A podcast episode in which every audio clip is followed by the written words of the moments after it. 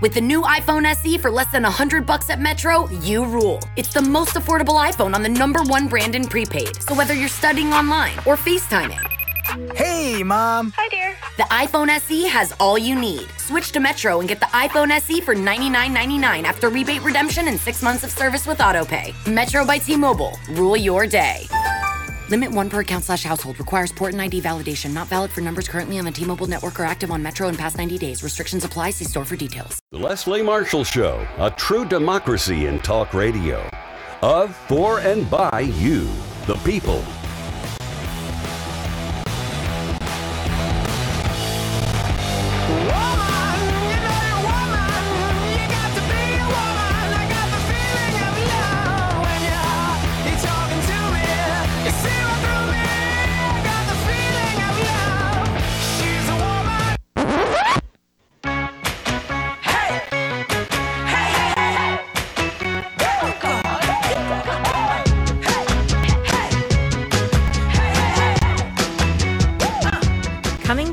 Live from Washington, D.C. every Wednesday from 3 to 4 p.m. for an hour long Generation Progress takeover. Check us out at genprogress.org or on Twitter at genprogress. Hello, and welcome to the Generation Progress takeover of the Leslie Marshall Show. I am your co host, Charlotte Hancock, and I am joined today by my co host, Edwith. Hello, hello. Edwith Theogene, thanks so much for uh, joining us, everyone. It has now been 10 weeks since the World Health Organization declared the coronavirus outbreak a pandemic. Thus far, more than 90,000 Americans have died from COVID 19. Um, and today we're going to be discussing one group of people in particular who are extremely vulnerable during this pandemic people who are experiencing homelessness or who have insecure housing situations these populations are more at risk both as a result of the infectious nature of the disease and because of the economic crisis that the pandemic has caused. So, to talk with us more about how this population is affected by the COVID 19 pandemic and what lawmakers should be doing to better protect people who are unhoused, we're joined by two expert guests. Uh, the first guest we have joining us is Valencia Gunder, the CEO and founder of the Smile Trust. Thank you for joining us, Valencia. Hey everybody, how y'all doing? Thank you so much for having me. Wonderful. Great to have you. And the second is Jaboa Lake, a senior policy analyst for the Center for American Progress's Poverty to Prosperity program. Thank you so much for joining us, Jaboa. Thank you for having me on.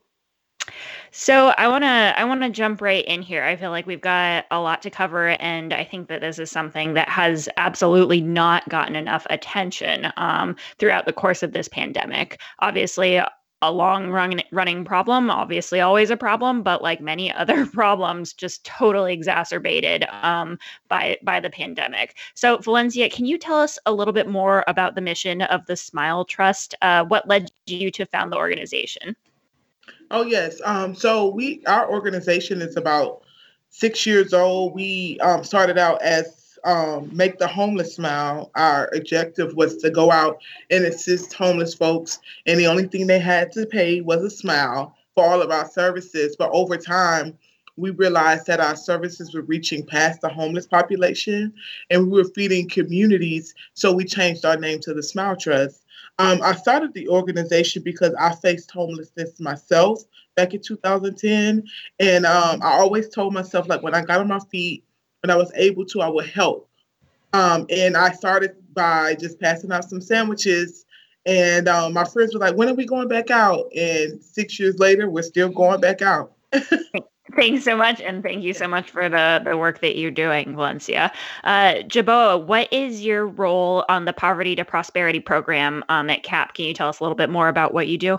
Of course. Um, so I actually started fairly recently in January at CAP, and I'm a senior policy analyst on the policy side of the team for the Poverty Prosperity Program. And a lot of my work so far has been focusing on homelessness and low income housing issues and the criminalization of poverty. So, really looking at the intersections of the criminal justice system and experiences with poverty and a lot of the work is really inherently intersectional and it aims to really recognize the full person so that whenever we're thinking about um, solutions, we are centering those who are most vulnerable and uh, making sure that their disparities are recognized. Um, but the larger team addresses a whole lot of different things. We focus a lot on social safety net programs like SNAP and unemployment. We have a disability justice initiative. We focus a lot on place-based policy with the real goal of finding like really creative and forward-thinking um, ways of lifting up individuals, families, and communities out of poverty. Thank you. I love both the work that both of you are doing.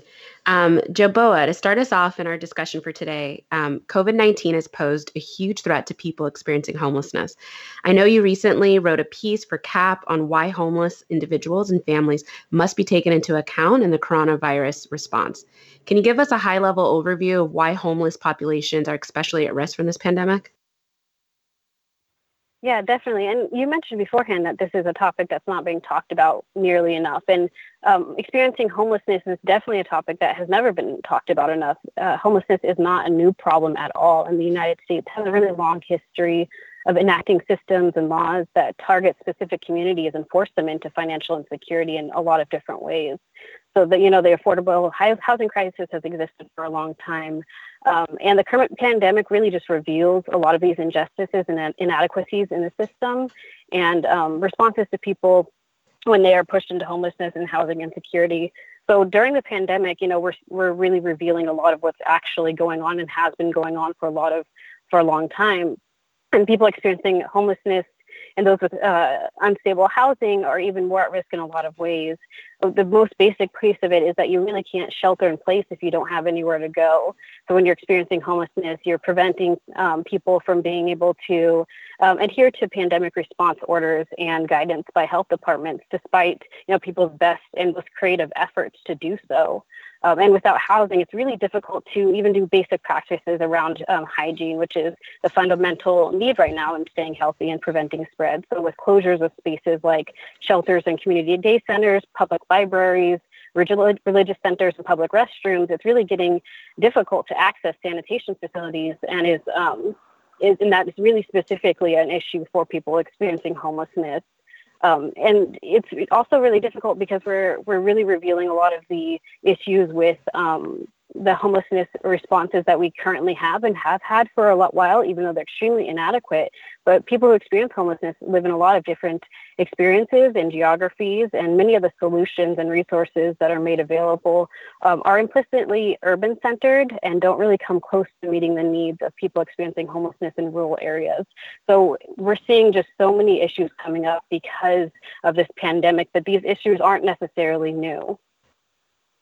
Yeah, I think um, I think some of what you said uh, really it's it's i don't think people are thinking about what happens when you uh, close public spaces for the health you know obviously for the health and safety of the community but as you're talking about uh, library access um, and things like that places where uh, people who might not have computers go to uh, find find ways to get benefits or find ways to um, submit job applications or find ways to um, have shelter during the day um, places that i think a lot of people take for granted um, they're not even open, right? Exactly. And that's the problem. It's not that we need to keep these places open, but without alternatives set in place to provide the resources that are direly needed, it's extremely difficult for people to make up anything or to um, continue to live their lives in healthy ways. So, you know, of course, closures are needed, but you can't just take something away and not give any other option and then hold people accountable for provisions.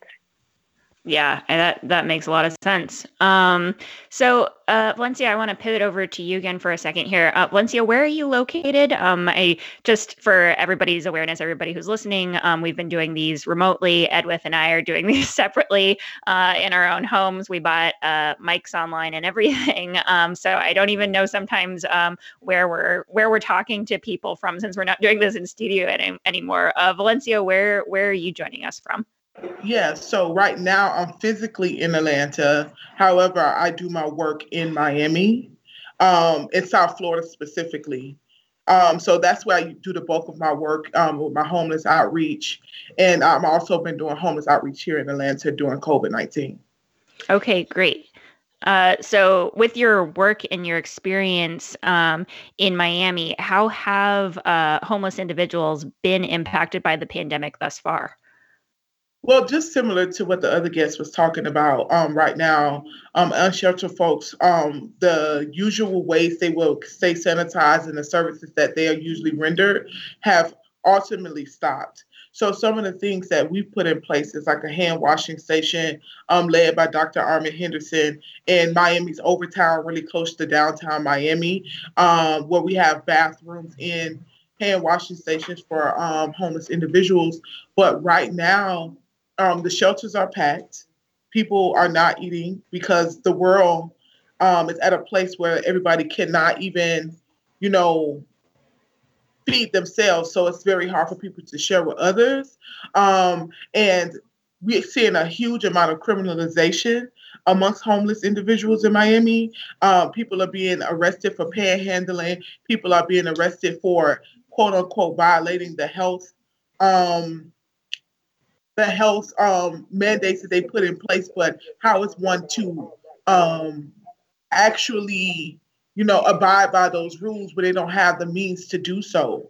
And um, another thing that we see is happening is that it's a lack of testing amongst the homeless population. Individuals are not um, getting tested properly, so therefore we don't know if um, these unsheltered individuals are being exposed to the virus.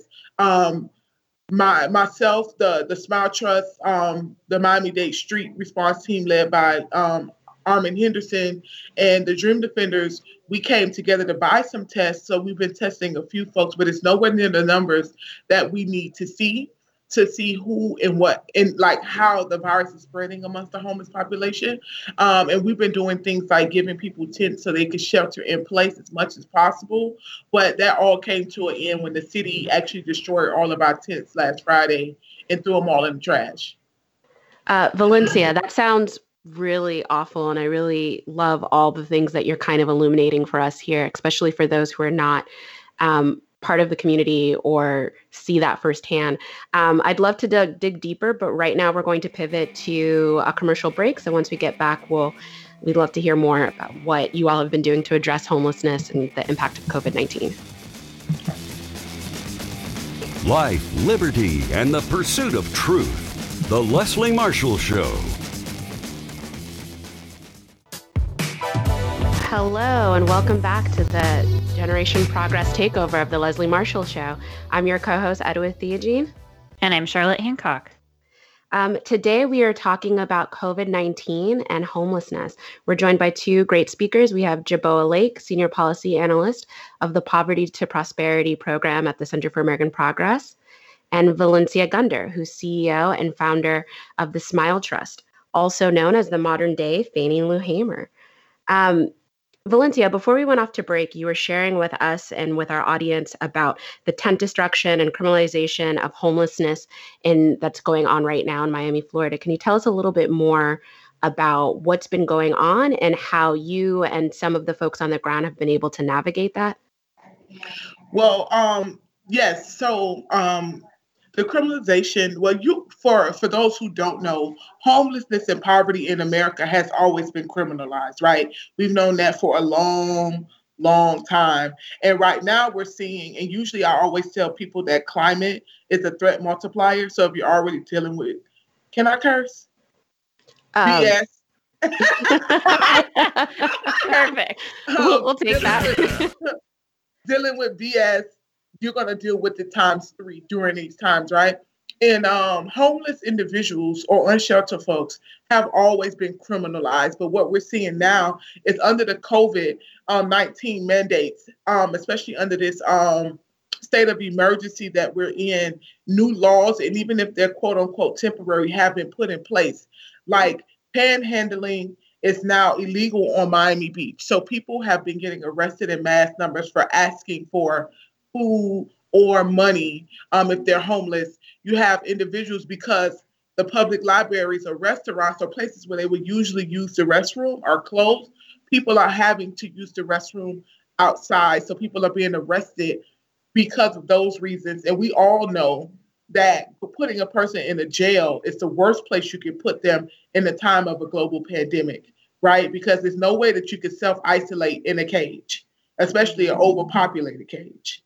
And um, we've been doing things like one, bringing awareness to it. So we've been having um, individuals on the ground, volunteers led by a professional medical, a medical professional in full PPE, um, documenting, talking to homeless individuals, getting their stories, making sure that their voices are being heard, and we try to bring as much awareness to the situation as possible. Um, two, we've been trying to hold our county accountable right? I know a lot of people have been celebrating because they've been releasing people from the county jail and they've been releasing people from prisons, but that means nothing if we're not looking at the intake numbers, right? Which are almost equal to the amount of people they have released.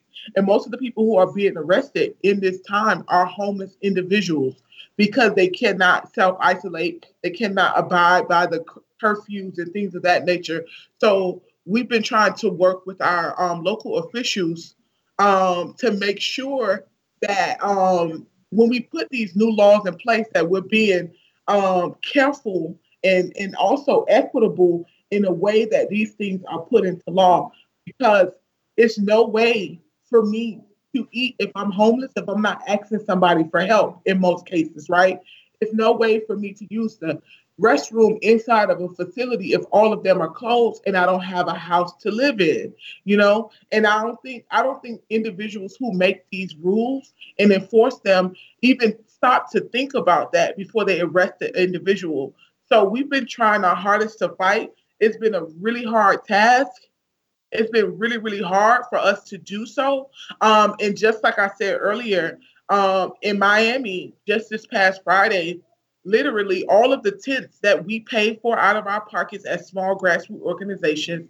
We tested all of these unsheltered folks, passed out the tents, and we go out every Friday to make sure they have what they need to say sanitize and have food was all ripped up, shredded, and put into a dumpster on Friday. So even though we were trying to assist individuals, we were getting pushback from our local officials. And um, I know we are one of the many um, regions or cities that are going through the same thing when it comes to homelessness. Yeah, it sounds like this is um, I, the, this is so you're sort of illustrating something.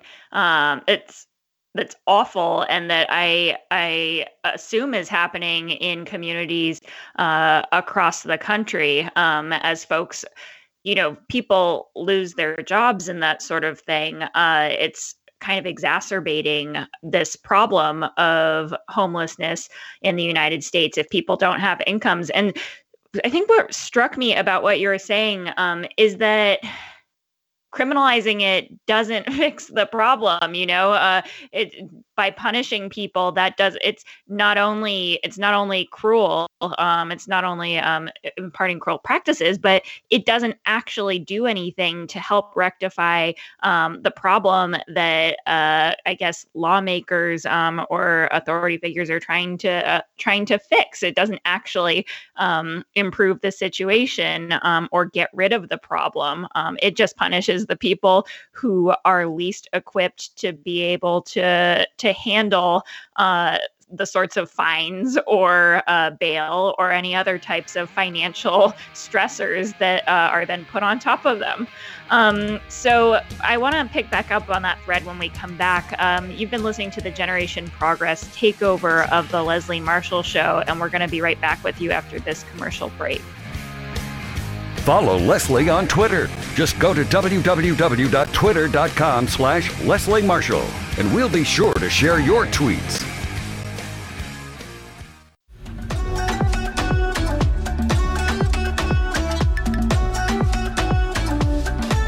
Hello, and welcome back to the Generation Progress takeover of the Leslie Marshall Show. I'm your co-host, Edwith Theogene, and I'm joined by... Hi, I'm Charlotte Hancock. Um, so thank you so much for joining us. Today, we are also joined by Jaboa Lake, who is a po- senior policy analyst for Poverty to Prosperity program here at the Center for American Progress. And we're also joined by Valencia Gunder, CEO and founder of the Smile Trust. And we are talking about COVID 19 and the impact of that on homelessness. Um, one powerful photo from early in the pandemic depicted a parking lot in Las Vegas with rectangles drawn to provide spaces for people to sleep and while physical distancing.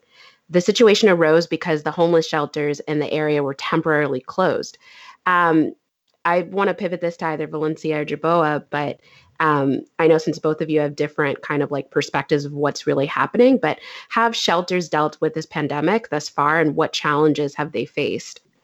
I think um, the shelters are doing what they can.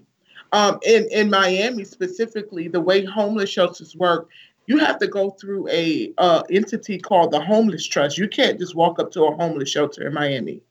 Um, it's this whole extra process to get into it, and it's government controlled, right? Um, which to me it takes away from the ability to serve in the capacity that you know you can. Um, I I don't think I think most of the shelters in Miami are at capacity. And I also know that we have more homeless people than beds in Miami, right? Like most cities, right? Um, I personally don't want to slam the institutions, but at the same time, I think um, it's time for us to go through what we have, the process we've been doing things, and how we've been assisting people with a fine tooth comb, right?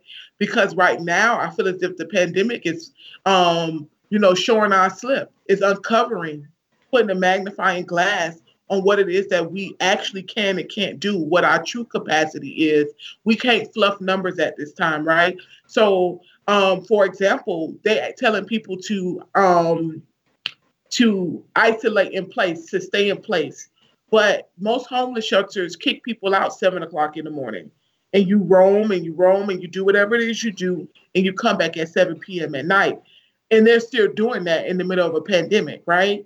Um, I never thought that made sense before COVID, and I don't understand what it makes how it makes sense now. Um, but then at the same time, I don't work at the shelter and I don't understand or know why they do that, you know? So I think that we have um we have so much um much, so much to learn, but I do feel as if they're trying their hardest, but I feel as if the government should be doing more and giving more. Yeah. Jaboa, do you have any thoughts or anything to add about how shelters are responding to this moment? Yeah, it's it's a really difficult space to be in right now. Um, congregate shelters are already severely overcrowded and chronically under resourced. And so a lot of these shelters do not have capacity resources to really safely lar- house large numbers of people anyway. So right now, shelters are kind of in this double bind where they can either, you know, a provide um, shelter for more people while increasing the risk of spread, or B, limit the amount of people who engage with their services and leave others behind. So there isn't, without additional resources and support from states and federal government, there really isn't a way to win here. There are some shelters that are trying to get creative with their solutions, such as like rearranged bedding, and but you can't just create space where there isn't any. Um, and there's a lot of other problems that it's kind of revealing around capacity. Many homelessness services are really volunteer based and dependent. And during the pandemic, volunteerism has plummeted for good reason. People need to stay home. But this is really making a lot of services difficult to carry out without workers to do so. So there's this inherent problem with relying on volunteer labor for essential services around housing and homelessness shelters yeah. already having a lot of really um, go ahead. Yes yeah, no uh, yeah Jaboa, i i think i was just going to pick up on one of the things you were saying there like the fact that so much of this is already is currently uh, run by volunteers um, and that they're just not going to be able to do uh, what they need to be able to do in order to expand and take on increased loads um, during the pandemic. So i guess i wanted to follow up on that and ask Jaboa, uh, have any of the government relief packages thus far taken people and families experiencing homelessness into account? Um, and if so, how have they addressed like health and economic impacts of, of the crisis on people? Yeah, so the ironically the named Families First coronavirus response package didn't actually explicitly provide any supports for people experiencing homelessness. It wasn't until the CARES Act, which provided $4 billion in emergency solution grants, where we really start, start, started to see some support there at the federal level, but it's way under the $15 billion that's needed estimate by experts for um, alleviating the homelessness crisis during the pandemic. And the thing is, they, these funds are only for short and medium term housing solutions, so they're not for long term housing solutions. Um, there was a HEROES Act, of course, that was introduced um, last last week and passed in the House, but the Senate hasn't passed it yet, and they might not if at all, you know, until mid to late June. And that act did include the Emergency Rental Assistance and Rental Market Stabilization Act, which did make up for a lot of the gaps that the CARES Act didn't have. So it has $100 billion in emergency rental assistance. It has 11.5 billion additional funds for homelessness. Um, you know, but at the end of the day, you know, what there are a lot of localities that have been picking up the the lack of action at the federal level but that's still not enough. If, if localities and states don't have the funding and resources to provide shelters, then what are you supposed to do? You know, so people are having to get really, really creative um, with the ways that they're approaching this pandemic. And on the ground, you know, there are a lot of shelters that don't have um, that are really dependent on specific grants to run. So, and these grants may have specific requirements for who can and can't receive services.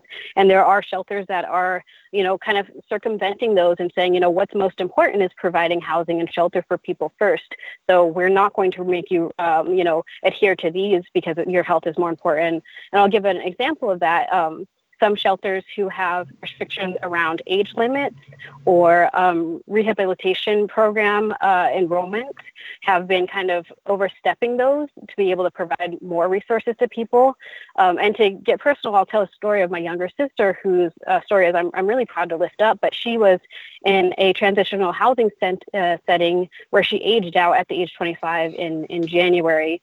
Um, so she wasn't allowed to live there anymore. So she was forced to um, return to homelessness and she was living in a tent in a rural town in Central California. And after a couple of months, um, the the service providers came up to her and found her and said, you know, what's more important is that you have housing. We don't care how old you are, come back here. So we are seeing shelters and um, transitional housing spaces really being like, you know, it, we have these requirements that we're supposed to adhere to, but we're not being supported at the state or federal levels. So what's more most important is to be able to provide these resources when we have them. That's good to hear that your sister was able to find some housing and that shelters were kind of trying to meet the need as best as they could. So it sounds like there's a variety of different experiences that are happening across the country um, and a lot of different ways that I think that we can also meet the need that's out there. Um, as someone who's from South Florida, who is also very alarmed from a lot of the stuff that Valencia you've shared about what's happening in Miami, um, in the short term, what would you like to see from federal, state, or local governments to do to protect people experiencing homelessness? Well, um, one of the, the main major things I would like to see is the direct resources coming out of these stimulus packages, right? Um, like was stated earlier, it, it's nothing in the package um, for individuals that are facing homelessness. And then on the top of the uh, all of that, the, the things that's happening for people who are becoming homeless during this COVID crisis. Um, even though I know we talk about the eviction moratoriums and the eviction freezes and stuff like that, a lot of landlords are not abiding by that. So we're starting to see even more people become homeless during this time. So I would like to see more um, accountability on banks and landlords to make sure that people are not being put out. I would like to see more resources being pushed to get people off the street into um, transitional housing or at least give more resources to existing homeless organizations so that they can um, you know help more individuals. So um, i would like those things. And honestly i would like for us to take a full assessment and please um, you know let's try to troubleshoot these things. We, we're seeing the gaps. Why not fill them in so that's what I would like to see. That's great. And I, I totally agree with that. Um, and Jaboa, in the longer terms, what are some of the policies that you think that we should be thinking about um, as we start thinking of, as we are advocating for help to find people, find and keep housing for people? Yeah, you know, unfortunately, so many of the response packages are so short term that that's all we're really seeing when it comes to actions, when the real need is this really deep structural change in the way that we think about um, housing and homelessness, the way that we approach who is eligible, eligible, the resources and the attention that we put towards these. So a lot of it is really just a, a structural and social change in the way that we even, um, you know, interact with um, the systems that can provide resources. You know, and you know the next step really would be to push to have the Senate pass the HEROES Act. But even the HEROES Act is only until the 30th of September um, of this year, so it's another short-term solution. But some of the really longer structural changes um, that could happen are, you know, within the federal response packages. A lot of them are increasing funding for voucher programs um, for housing voucher programs, to provide rental assistance, to provide deposit assistance. And a lot of these voucher programs will be sunsetting, which means that after these, this new round of funding is used up and vouchers are finished, they're not going to be renewed. And I think that we need to rethink the way that we think about this crisis because there was a homelessness crisis beforehand and there will be afterwards if we cut funding after, um, you know, a year or two because the need and the recovery is going to be a lot longer than that. So making sure that not all of the funding is for only sunsetting programs is a really a really critical point. But we also want to make sure that, you know, in the long term, people have the space to recover. A lot of the um, renter and mortgage grace period, um, renter and mortgage um, provisions that are happening really aren't taking into account how long it might take people for make, to make up, you know, back payment of funds and fees. So canceling rent is a huge, um, you know, solution right now, so that people aren't hit with a huge, you know, multi-thousand dollar bill in just a couple of months because they weren't able to pay rent right now um, including renter and mortgage um, grace periods that start after restrictions have been lifted and really account for how long people are going to be in recovery. And again, really structural and permanent changes to other social systems such as SNAP, unemployment, um, and other systems that people really rely on that will be um, restructured in response to the understanding that we already had a, had these problems and they're being exacerbated, and the sports the supports that are being added right now first of all, aren't enough, um, but need to be extended and seen as long-term solutions and not short-term solutions. We also need to have really vendor-centered solutions. Yeah. Yeah, I think that's exactly right. Um, and I'm sorry to jump in here. Uh, we're going to go to commercial break real fast. Um, but I think what you're saying about this has always been a problem. Um, and we're, you know, we need we need the stimulus package, we need the short term solution, but also like let's get some long term solutions in there. Uh, you've been listening to the Generation Progress takeover of the Leslie Marshall Show, and we will be right back after this commercial break. Leslie Marshall, real people, real life. Real Talk.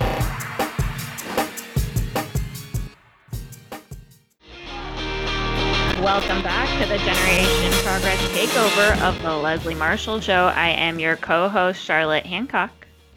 And I'm Edwith, your other co host.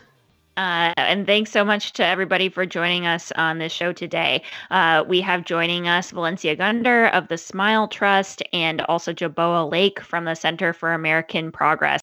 And today we're talking about a population that is uniquely and heavily impacted by the coronavirus pandemic. Uh, the the population of people in the United States experiencing homelessness.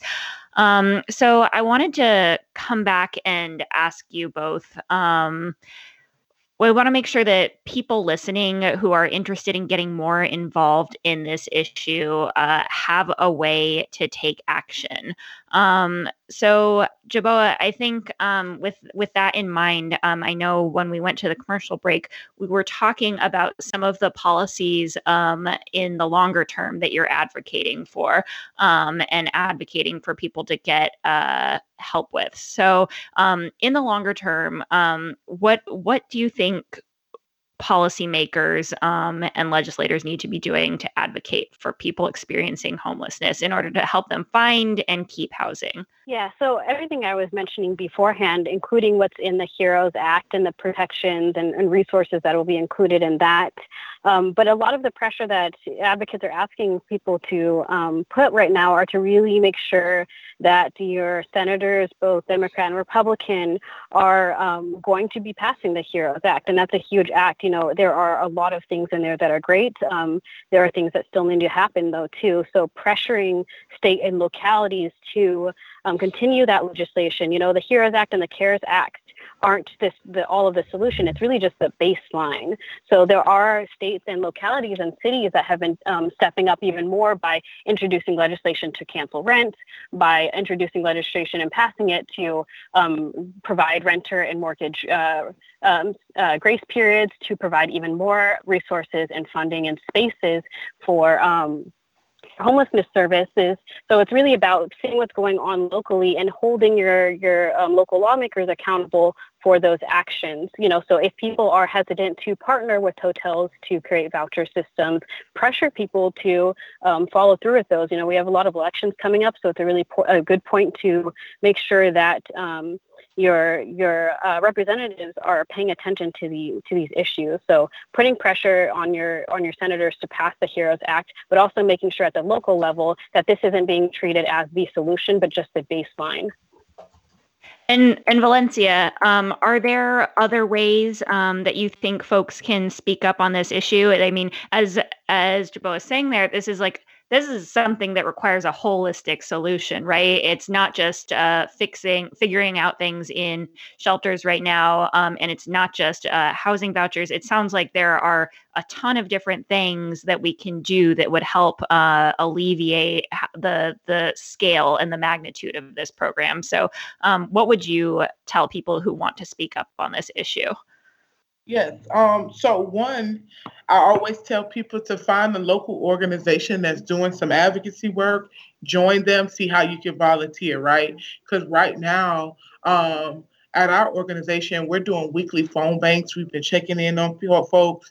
We've also been um, like making sure we're super heavily present at our local commission meetings that are all done virtually now in our state meetings, um, using up that public speaking time and um, asking for help for individuals.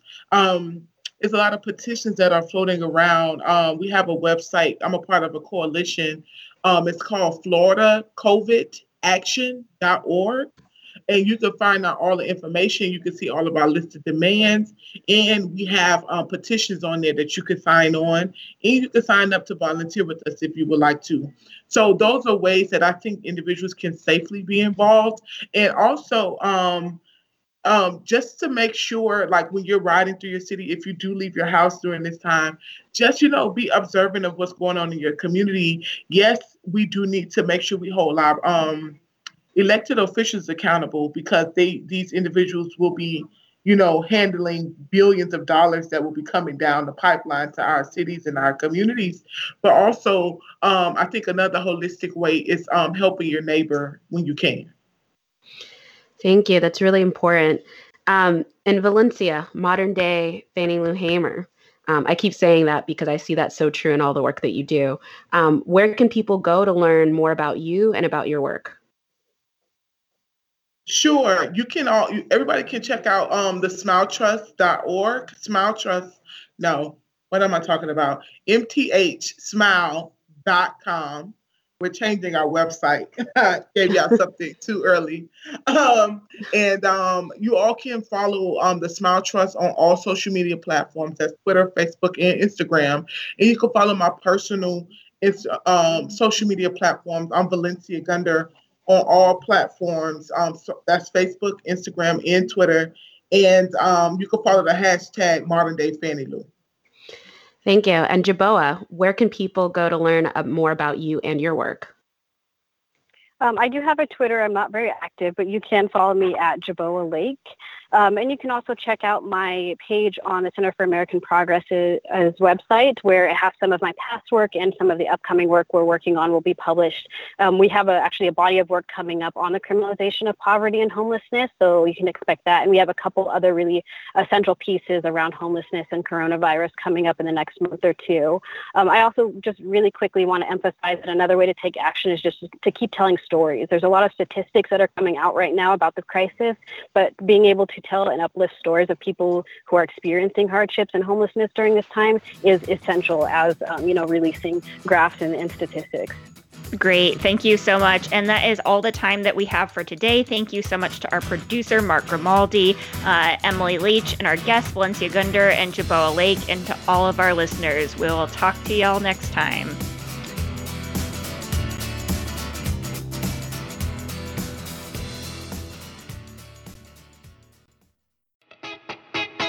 Add a little play to your day with the Michigan Lottery. Over 90 online instant games to choose from, with prizes up to $500,000. A Marquette County woman recently won $250,000 playing online. Could you be next? Sign up online today to receive 10 free games with promo code FUN. Visit MichiganLottery.com to add a little play to your day. At Speedway, we've always been here to get you what you need when you need it. We're committed to keeping our stores open, clean, and safe, so you can stay fueled and refreshed all summer long. We've got cold drinks for hot days and frozen drinks for even hotter ones, plus energy boosts, quick bites, and pick me ups. We're always on your way, and we're always here for you. So no matter what you need, when you stop by, we'll be ready. Now, any Speedy Freeze up to Mighty Size is just 99 cents.